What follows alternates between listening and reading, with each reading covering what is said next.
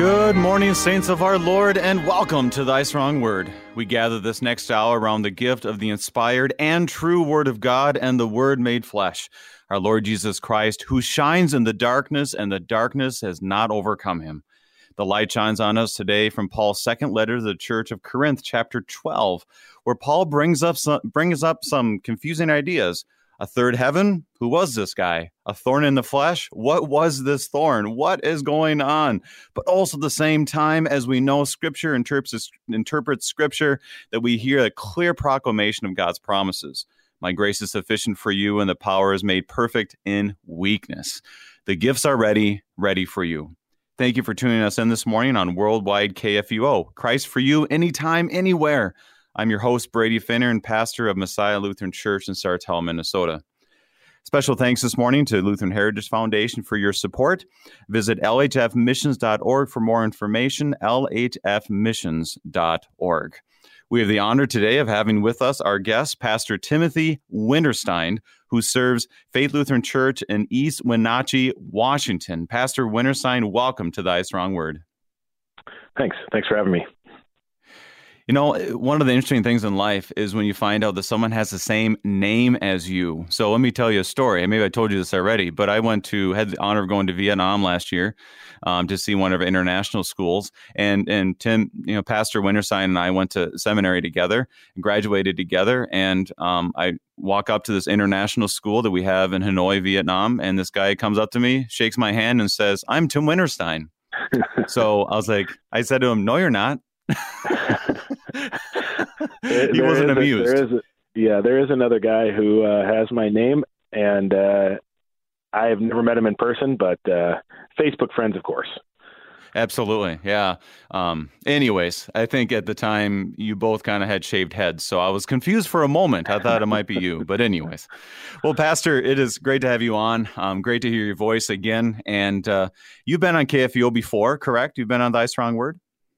Yes, yes, I believe so. A couple times.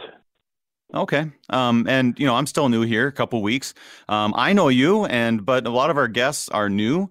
Um, and so I was wondering if you could spend a few moments introducing yourself and uh, the work of the saints at Faith Lutheran. Sure. Um, I've uh, I've been a pastor here for just over seven years, and uh, before that, I I was in Minnesota North um, Ayo. And uh, so we, uh, I think we talked a couple of times then. I think we went to Circuit Visitors conferences together. So, um, Absolutely. And uh, yeah, so we, um, it's been as it has been for all the churches, uh, strange and weird, and trying to figure out uh, what's the best way to to do the work uh, that God has given to us um, here. And uh, so uh, we we've been meeting in person for a while uh, under the guidelines that uh, have been set in order to keep people safe, and also uh, live streaming on Facebook, which is not anything that I ever thought that I would actually do, but um, we're doing it, and uh, so people are able to to uh, tune in and hear the word uh, that way. So, yeah. Well, you know, we right now I think it's never been more true, but we don't live in ideals. We deal with reality and that's kind of our reality. And how can we get the word of god to people and care for souls which is which is what we do. And so that's what's great about kfuo like i was i was telling a number of our, our guests and and i'll tell you too pastor is that you know one thing we found out the first couple weeks on here is that people are listening around the world even in sri lanka the philippines we had people write in from Jamaica and even Canada, way far away from Canada. They are listening as well in 25, 26 different states. So it's a reminder for us that the word of God does go out and uh, they're listening today. So that's what they're here here to hear about, not any of our stories. So, Pastor, right, right, we are in Second Second Corinthians chapter twelve. Fascinating first ten verses. I'm excited to have you with us to study them. But as we begin uh, to search the scriptures, Pastor, can you bring us in prayer, please? Sure. Lord God, our Heavenly Father, we thank you for uh, the word that you give to us. We thank you for for sending uh, Saint Paul as the apostle of your Son, that uh, he might bring to us your word as well.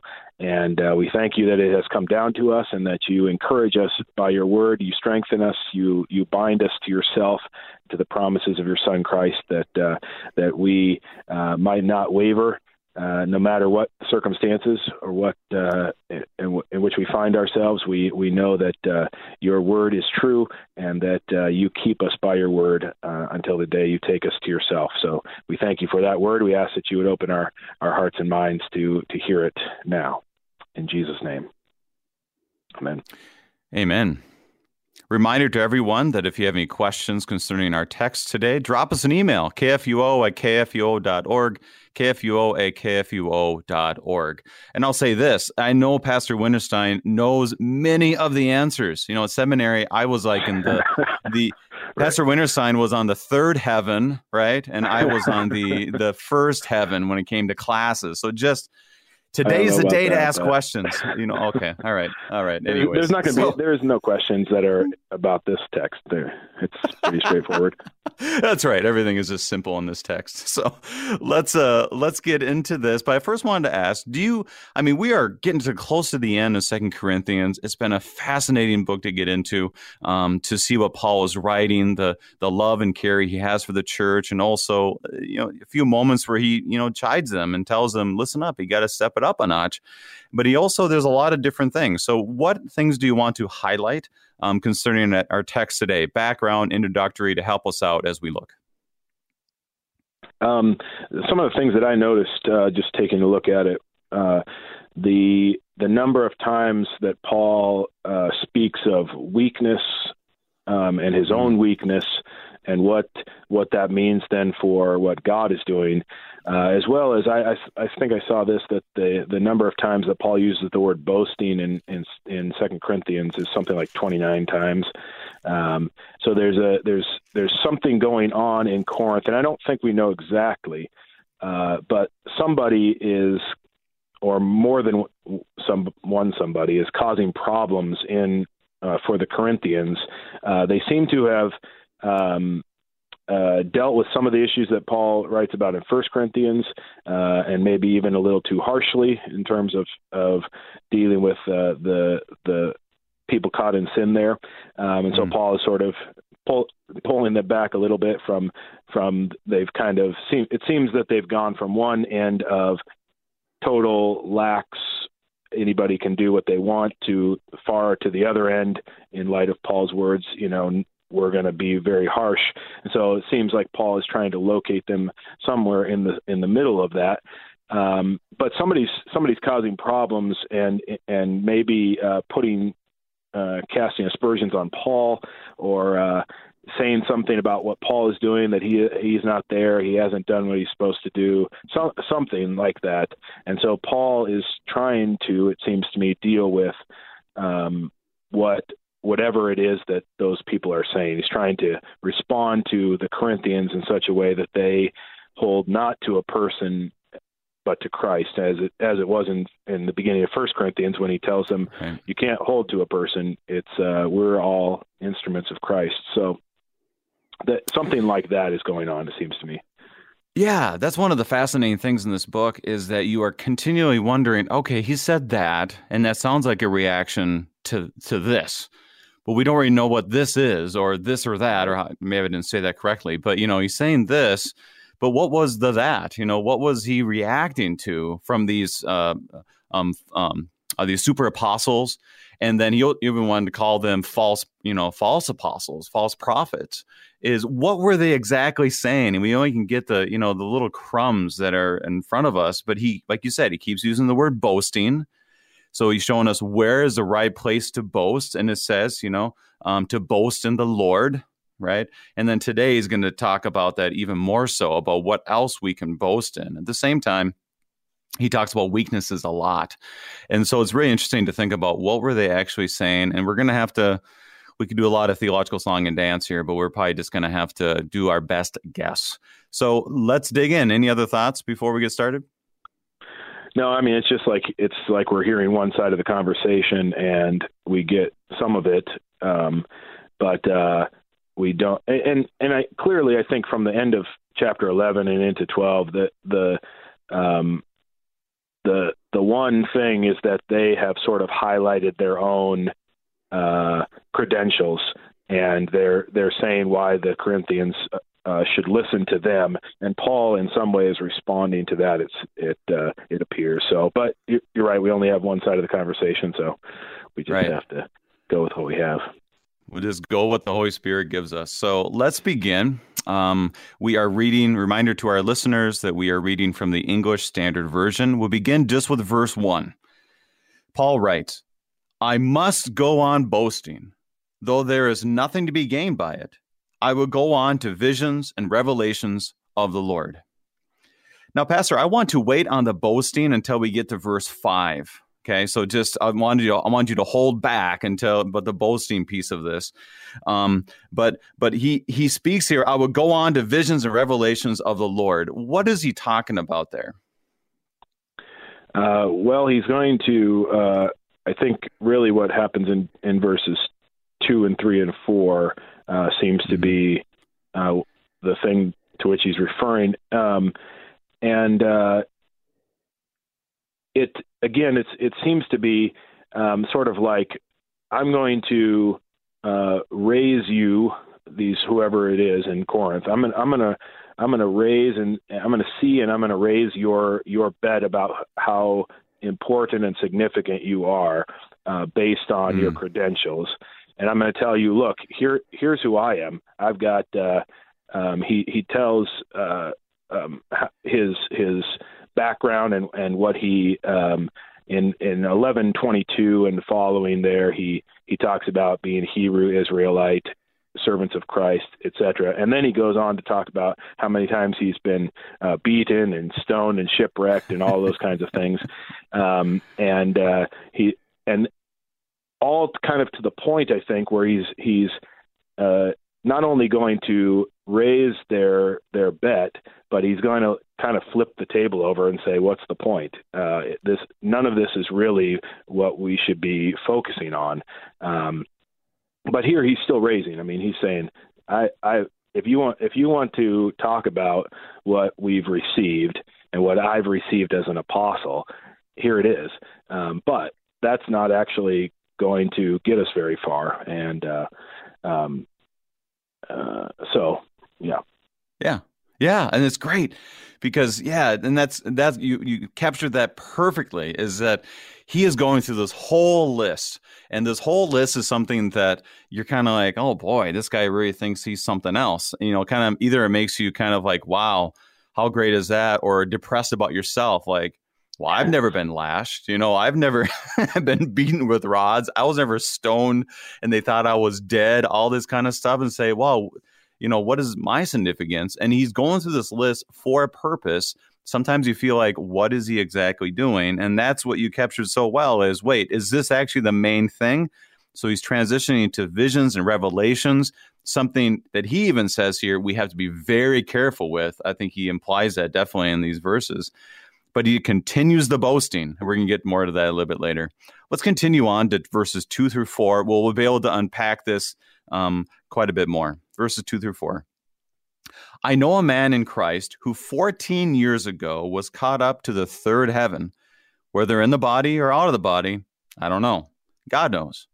And I don't know that this man was caught up into paradise, whether in the body or out of the body, I do not know. God knows. And he heard these, and he heard things that cannot be told, which man may not utter. All right. So just this is kind of like when um, someone comes to you and says, well, people have been talking um, or something like that. Or you say, well, I know a guy who's gone through this. Who do you think this guy is? Uh, I, I'm convinced it's St. Paul himself, and and as far as I can tell, that's always been the con, pretty much the consensus uh, among uh, you know ancient commentators and and even and more recent ones is that is that Paul is speaking of himself, and and that fits the context well. I mean, he uh, um, he's talking about um, himself. He's been talking about himself. He's been talking about how um, he's boasting according to the flesh, and this, if you want to go according to the flesh, Paul can Paul can beat you at that. Um, and and and then uh, so so but he's putting a little bit of distance it seems like in verse 2 he's putting a little bit distance a bit of distance between himself and mm. in the story, um, and maybe that lends itself to. Um, but the things that he knows, and the fact that he says in verse four, he heard things that cannot be told, which man may not utter, or unspeakable words, or something along those lines, uh, sort of implies that he's the one who heard them and he can't speak about them because if somebody else heard them, uh, they wouldn't be able to tell him. So I'm I'm convinced. Oh, interesting. Paul Good himself.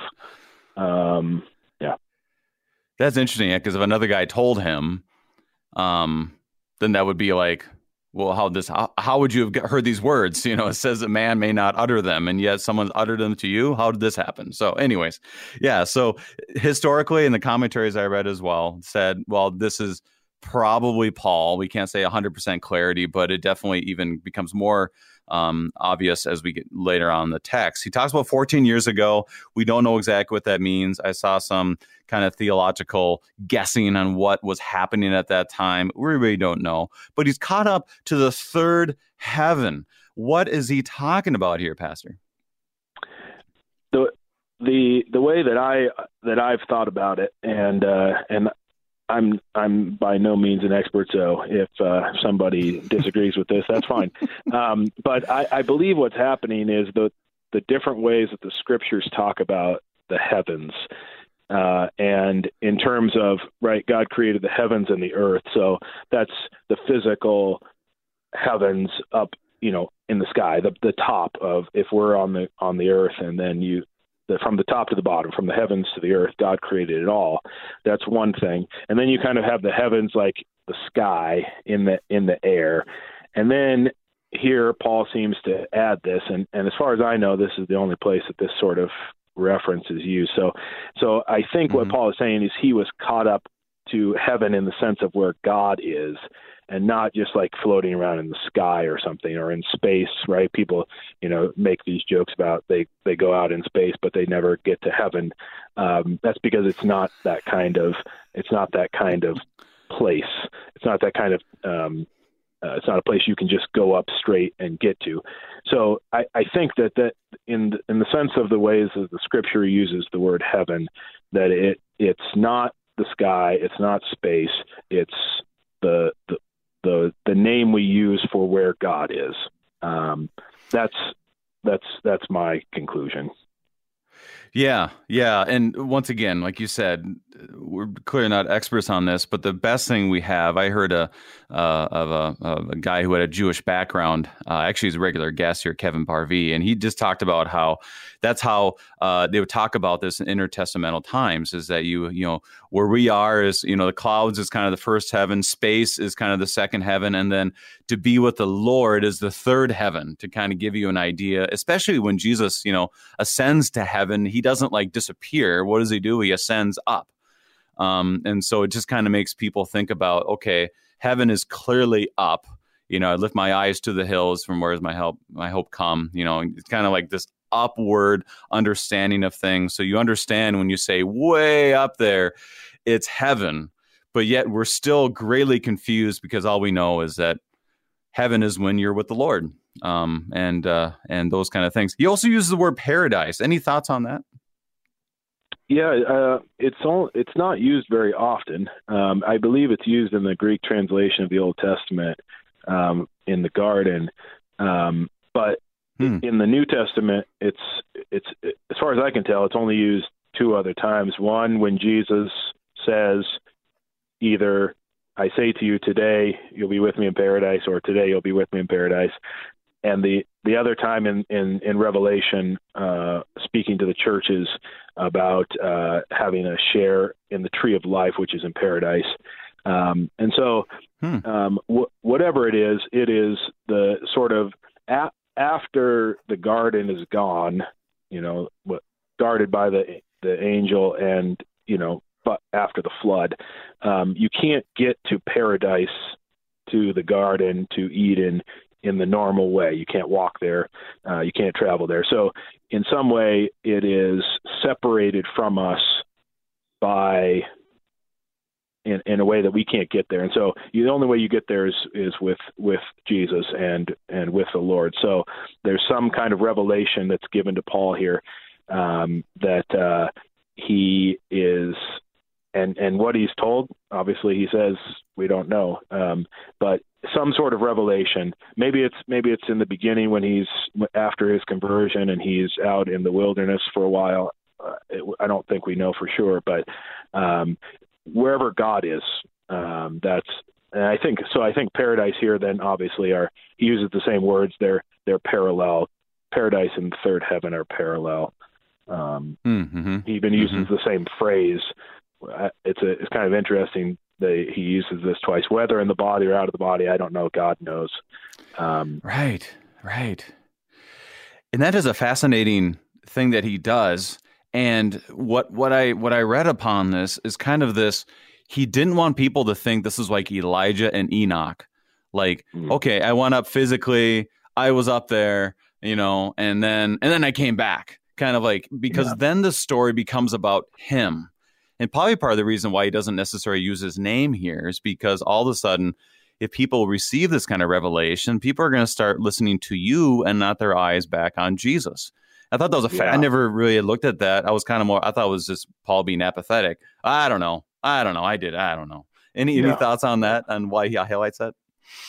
Yeah, I mean the the whole thing. I mean, especially with we, I don't know, we didn't read verse five yet, but on behalf of this man I will boast, but on my own behalf I will not boast. I think that it kind of points out the rhetoric of what he's been saying and the reason why he's put this distance between himself and this kind of vision is he's he says this is you know a significant thing but I, I'm not going to boast about that um, I'm going to talk about my weaknesses as he goes on yeah. but the um, it uh, yeah, I think because then people want him to write a book and make a movie about his experience, right? if if he if it's him, uh, but but I think you're right. You know, that, isn't that, isn't that what people you know? If you can sort of prove that I've had this higher spiritual experience, then people are going to try and listen to you because you have some spiritual insight uh, that other people don't have.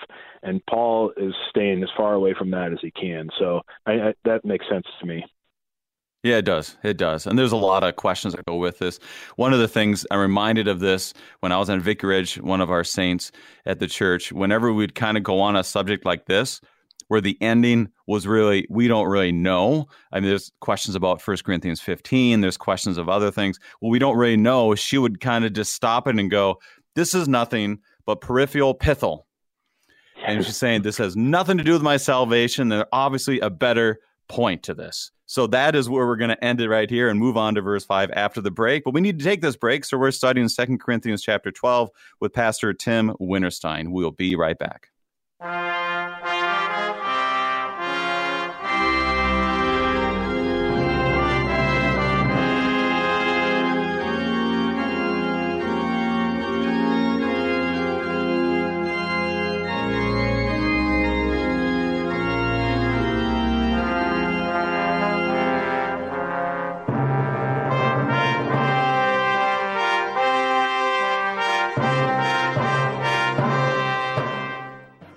Here is what our listeners are saying about KFUO Radio. It's like we Bible believing Christians have our own special uh, event. I love that. Wish the whole world could belong to Jesus. I really appreciate this, and I'm enjoying it very, very much.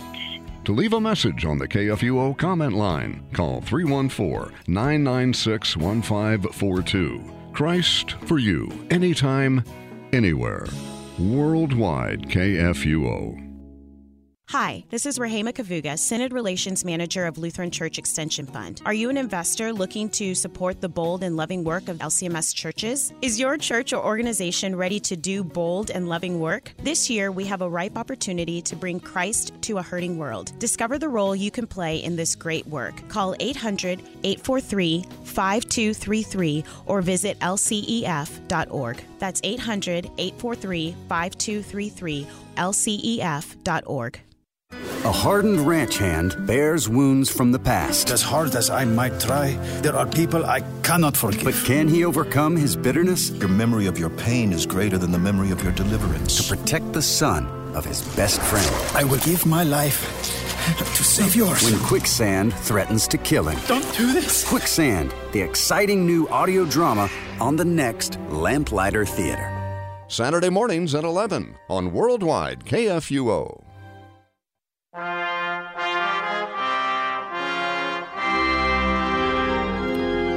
And welcome back. We are studying Second Corinthians chapter 12, just the first 10 verses with Pastor Tim Winterstein. We've gone through the first four verses, and, and I don't want to deny the reality of the truth of the scriptures in the first four verses and say this is prithial pithal and not important. Of course, it's important. The Holy Spirit is here pointing us to Christ. It is something, though, I think it, it, pushes us into the next few verses for us to be able to really dig deep into what Paul is trying to say. So let's do this. Let's read verses five through six, and we can talk specifically about boasting. Paul writes, On behalf of this man, I will boast, but on my own behalf, I will not boast, except of my weaknesses. Though if I should wish to boast, I would not be a fool, or I'll be speak for for I would be speaking the truth, but to refrain from it, so that one may think one no one may think more of me than he sees or hears from me. Pastor Winterstein, at the beginning of our, our, our, of our program here, you brought up the idea of boasting.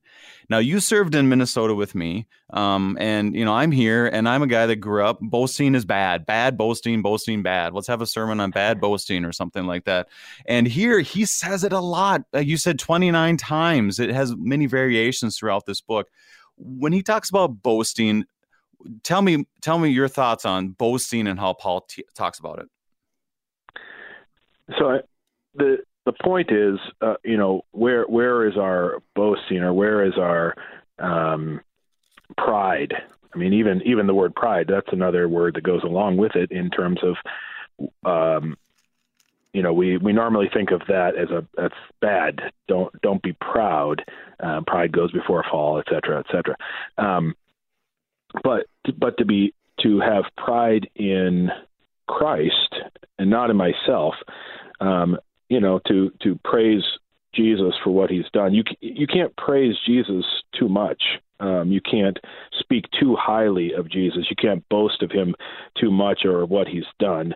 Now, of course, sinners can always corrupt things, uh, and often do.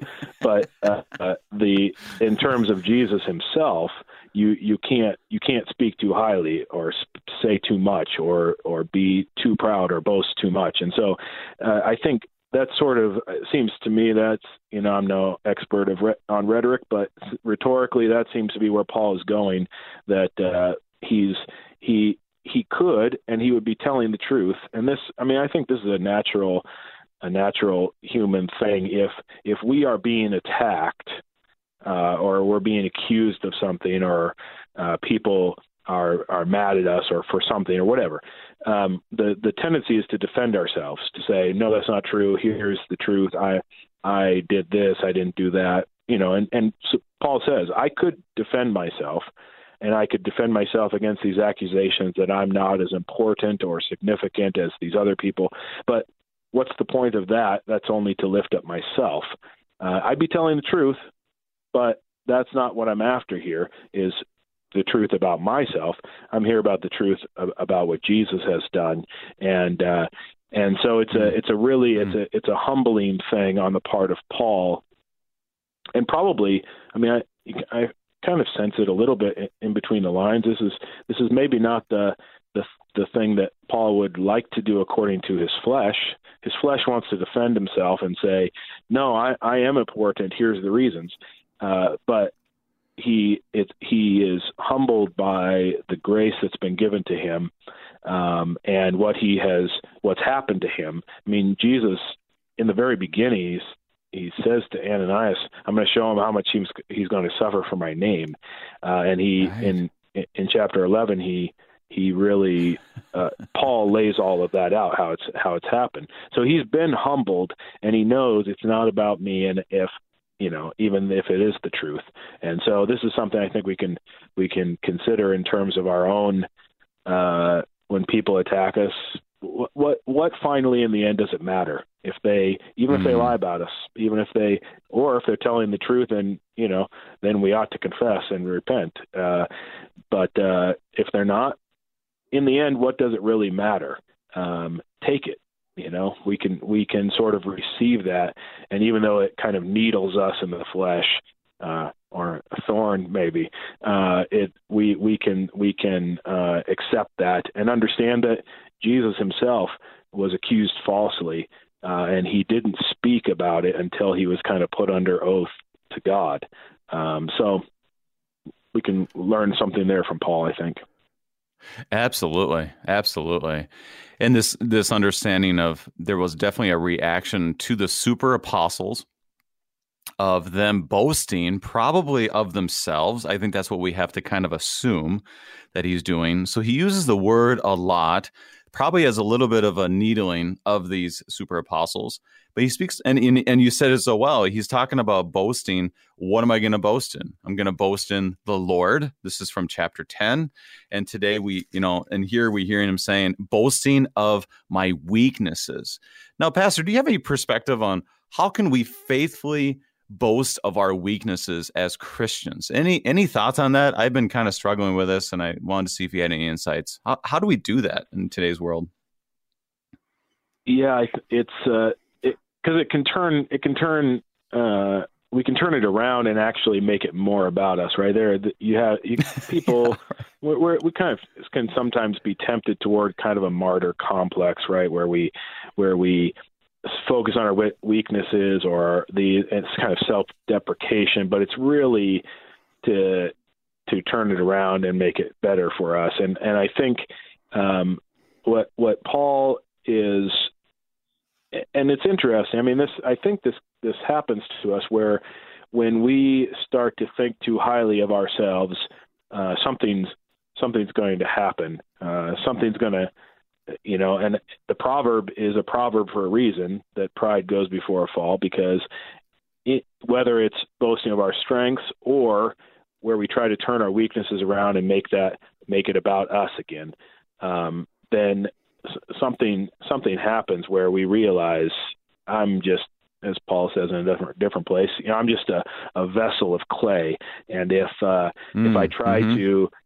get beyond that and it's about me again instead of Jesus, then then and especially you know as pastors, this is it's obviously a, a struggle because you know people are looking in our direction for the word of God and for Christ, and so to to not uh, let it be about us. It's it's a difficult temptation, and uh, and so Paul speaks about how how it for himself uh, he's he the Lord has kept him uh, from from making it about himself and and you know it, you know Philippians uh, Philippians where where he speaks of you know I I I have all of these credentials but it's it's all garbage it's all rubbish mm-hmm. compared to knowing the surpassing greatness of Christ um, for me and uh, the, you know having the hope of the resurrection um, so Paul Paul does uses this strategy more than once in terms of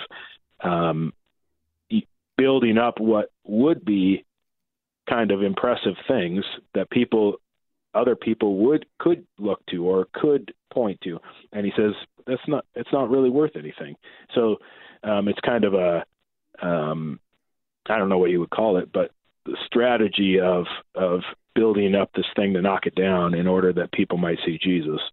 Um, and that's what he does in chapter 11, where he says, um, uh, I'm a fool, basically. Let me be a fool for a while. Let me let me be foolish with you guys, because you guys are being foolish. I'm going to be with you. So let me tell you about this and this, and this is why this is foolish. You Corinthians quote are so wise, but yet you're dealing with all these people are basically just putting more burden upon you and more of this and that and and you want to talk about burden i'll tell you about burden i've had it you know he goes through all of this thing and then he admits his weaknesses and guaranteed the the more i read about corinth weakness was not a great virtue within that kind of community. You know, knowledge was um, the, the the the inner spiritual self was everything, and so sometimes the body was seen as a as a separate thing. Gnosticism, we don't necessarily have to get into that, but it really was not a place that would say, "Wow, this guy is actually admitting." That he makes mistakes. He admits that he has problems. He admits all of these things, and and what does this mean? You know, what does this mean for us?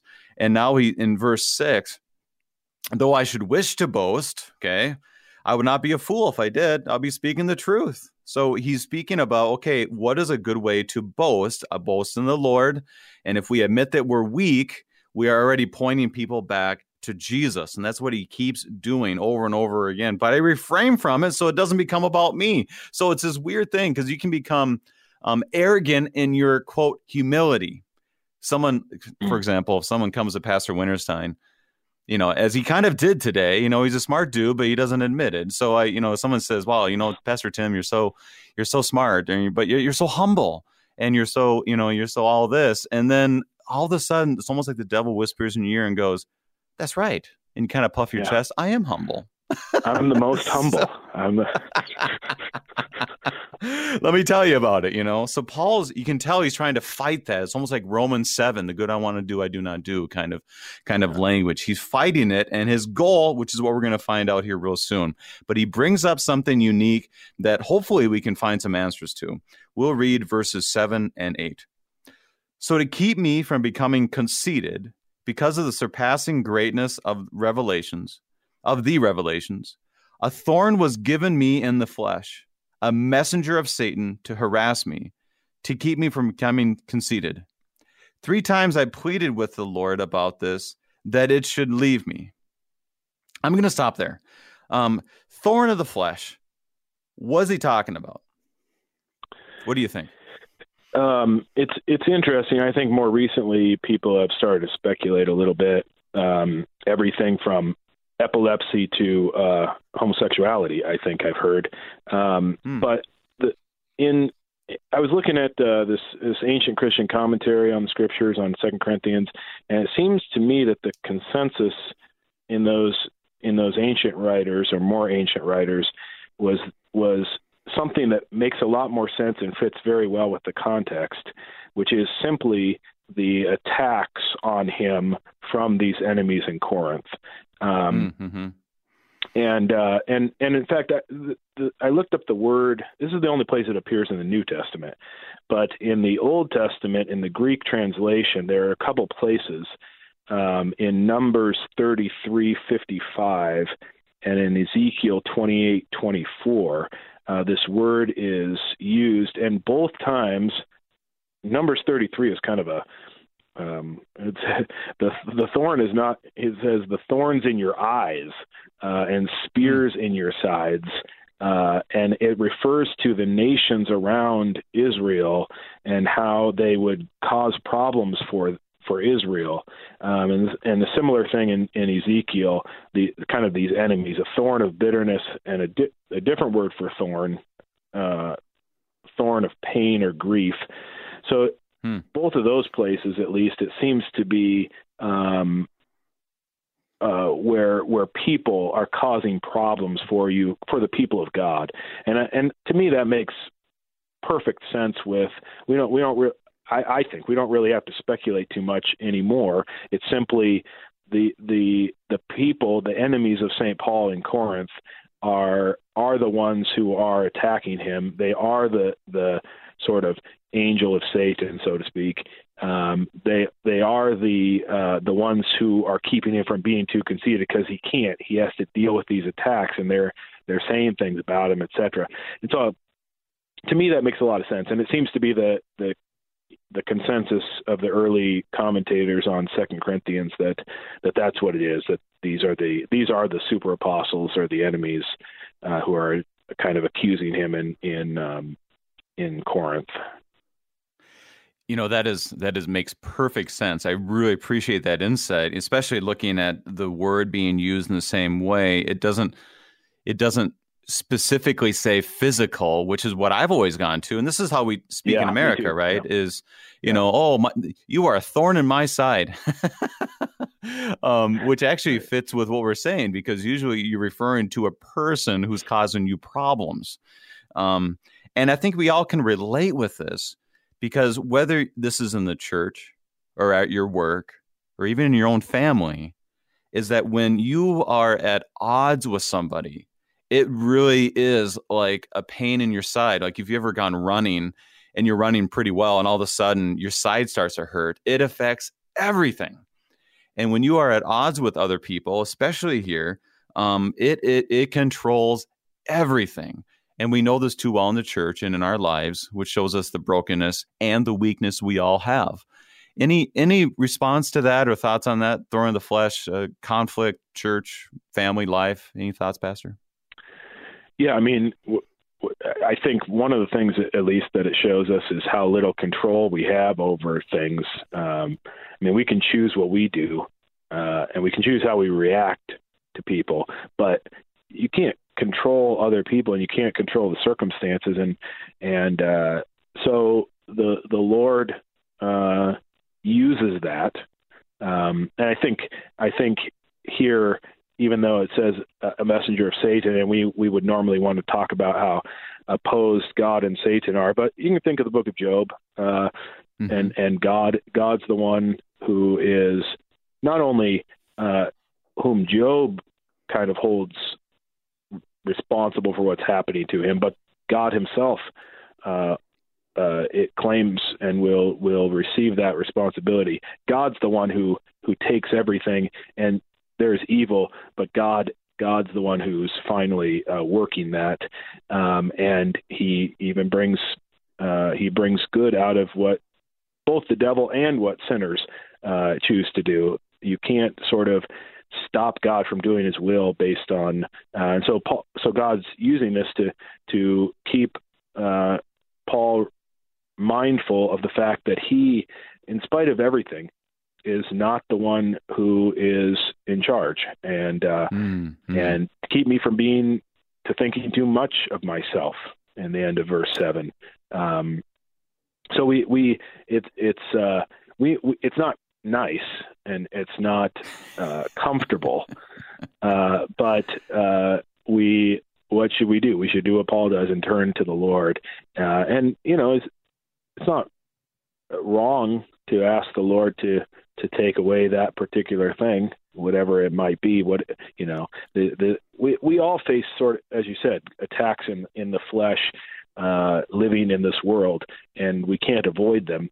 Um, but where do we turn? Do we turn to sort of bitterness and despair, or do we turn to the Lord, who who is finally uh, drawing us to Himself? Absolutely. Absolutely. Well, we could talk. We could talk a lot longer about that. But the point is here: where do we go? And it's clear he went to the Lord. He says three times. I don't know if there's any significance to that. He just did pleaded with the Lord, "Take this from me." And this is this is what we do as Christians. Our prayers are not only, you know, get me a new car, get me this, is that sometimes it's in complete despair, much like the the the, the Psalms of Lament or Lamentations itself, where you say, "Oh Lord, where are you?" What are you mm-hmm. doing? Um, and that's what he does three times. And the question is, how does God answer? So let's let's look at verse nine. But he said to me, My grace is sufficient for you, for my power is made perfect in weakness. Therefore, I will boast all the more gladly of my weaknesses, so that the power of Christ may rest upon me. So the Lord doesn't give him an answer of, Don't worry, I'll take that thorn of the flesh away from you right now. But what does he say? My grace is sufficient for you. My power is made perfect in weakness. What is what is the Lord telling Paul here, Pastor? Um, it's uh, I some you know some of the just prior to that some some of the these ancient commentators assume that Paul didn't only ask three times, uh, but that three is sort of stand stands in for asking over and over. Um, mm. And uh, and and verse nine, he said to me, or you know, he said to me, and he's still saying to me. I think that there's an ongoing reality mm. that this is God didn't just say this one time, and and I think we we we could recognize this in ourselves. We don't need to hear this word only one time. Uh, we forget it, and we start to think, well, no, I need to do this or this needs to happen, but but the Lord keeps repeating His word, um, and especially I think in verse nine, what's what uh, we the word weakness it's it can be any kind of thing uh, like physical or or um, it's the word that's often translated sicknesses when when people bring uh, people to Jesus to be healed. Uh, a lot of times it says like various weaknesses or sicknesses, um, hmm. and um, so it seems to me a general kind of a general word. Any any kind of weakness, like in our minds, in our bodies, in our souls, eh, you know, whatever whatever it might be for us, um, and where specifically.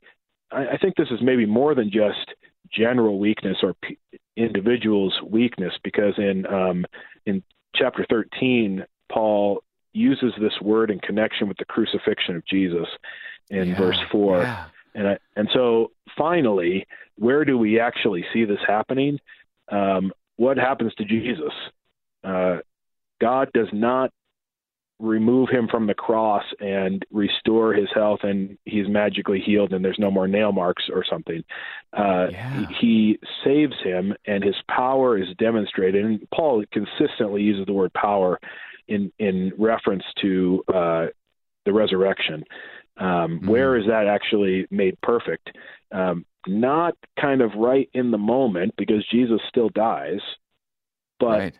finally he vindicates him by the resurrection and, and not by saving him from that death. And I think there we kind of kind of finally see that that we're never going to be free of weakness or sickness or or uh, hardship or the things that Paul says in verse 10 or up above or wherever. Uh, we're never going to kind of we're never going to be free of those in this world. We we we are waiting for the resurrection of the body and the life everlasting, and uh, and then then we will know fully and finally the the um, the power of God, the power by which He raised Jesus from the dead, the power uh, by which He will also raise our bodies. So, I think connected to Jesus finally is the the power of Christ, not yeah. you know sort of generic power, uh, um, it, and not not abstract power, but specifically in the resurrection uh, is Paul points us. And Paul does so well at pointing this understanding of, yes, I'm weak. Yes, I'm boasting in weaknesses. And then he continuously points us back to the weakness of Christ in this sense, uh, the happy exchange that you hear Martin Luther say. For our sake, he made him to be sin who knew no sin, so that in him we might become the righteousness of God. I would put power into that language as well. Um, and he speaks all the time. Philippians, being found in human form, he humbled himself by obedience to the point of death, even death on a cross, pointing us fully. And he said this so well. He, he continues this in chapter 13 of where is this weakness that we see? Well, Jesus if Jesus can be weak, guess what? So can we. But guess what? He's the one who has all the power and authority because he has conquered death and the grave and everything else. Because at the end of the day, you said this in Second Corinthians chapter 4, we are just feeble instruments, um, jars of clay, it says. And so it's a good reminder for us that we are indeed weak, but yet it is our Lord who is strong. Let's get the last verse here, Pastor, and, and he really wraps it up well here. Verse 10. For the sake of Christ, then, I am content with weaknesses, insults, hardships, persecutions, and calamities. For when I am weak, then I am strong. What does he say in this last verse? The I, the, I like the word content. Uh, I don't know if that's a, a, contentment is is probably not a thing that's very common uh, to mm. to many of us in the in the way that the world is. Um, but you know, I, I think of this sometimes uh, in terms of, you know, sermons or you know th- this happens. I, I think i've probably heard every pastor say this uh that i thought i had this really great sermon. I thought i mean I, the illustrations and the the rhetoric and the the format and the the everything was everything was great and nobody nobody says anything right? No, they just kind of right. hear it and they go on. And then you think, man, I, I just, I'm not ready. I didn't, uh, I did, I couldn't quite get this the way I wanted it, or it was, it's a bad sermon, etc. And then you have all these people saying, man, re- there's really this I heard this and and this really affected me or this changed the way I thought about this or whatever. And you you you realize I don't have control of what God does with his word.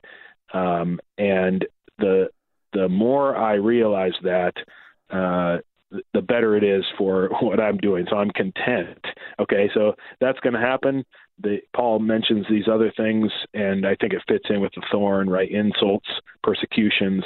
Um, I'm content with all of these things because it means that it's it's not going to be about my strength and what I can do and my ability.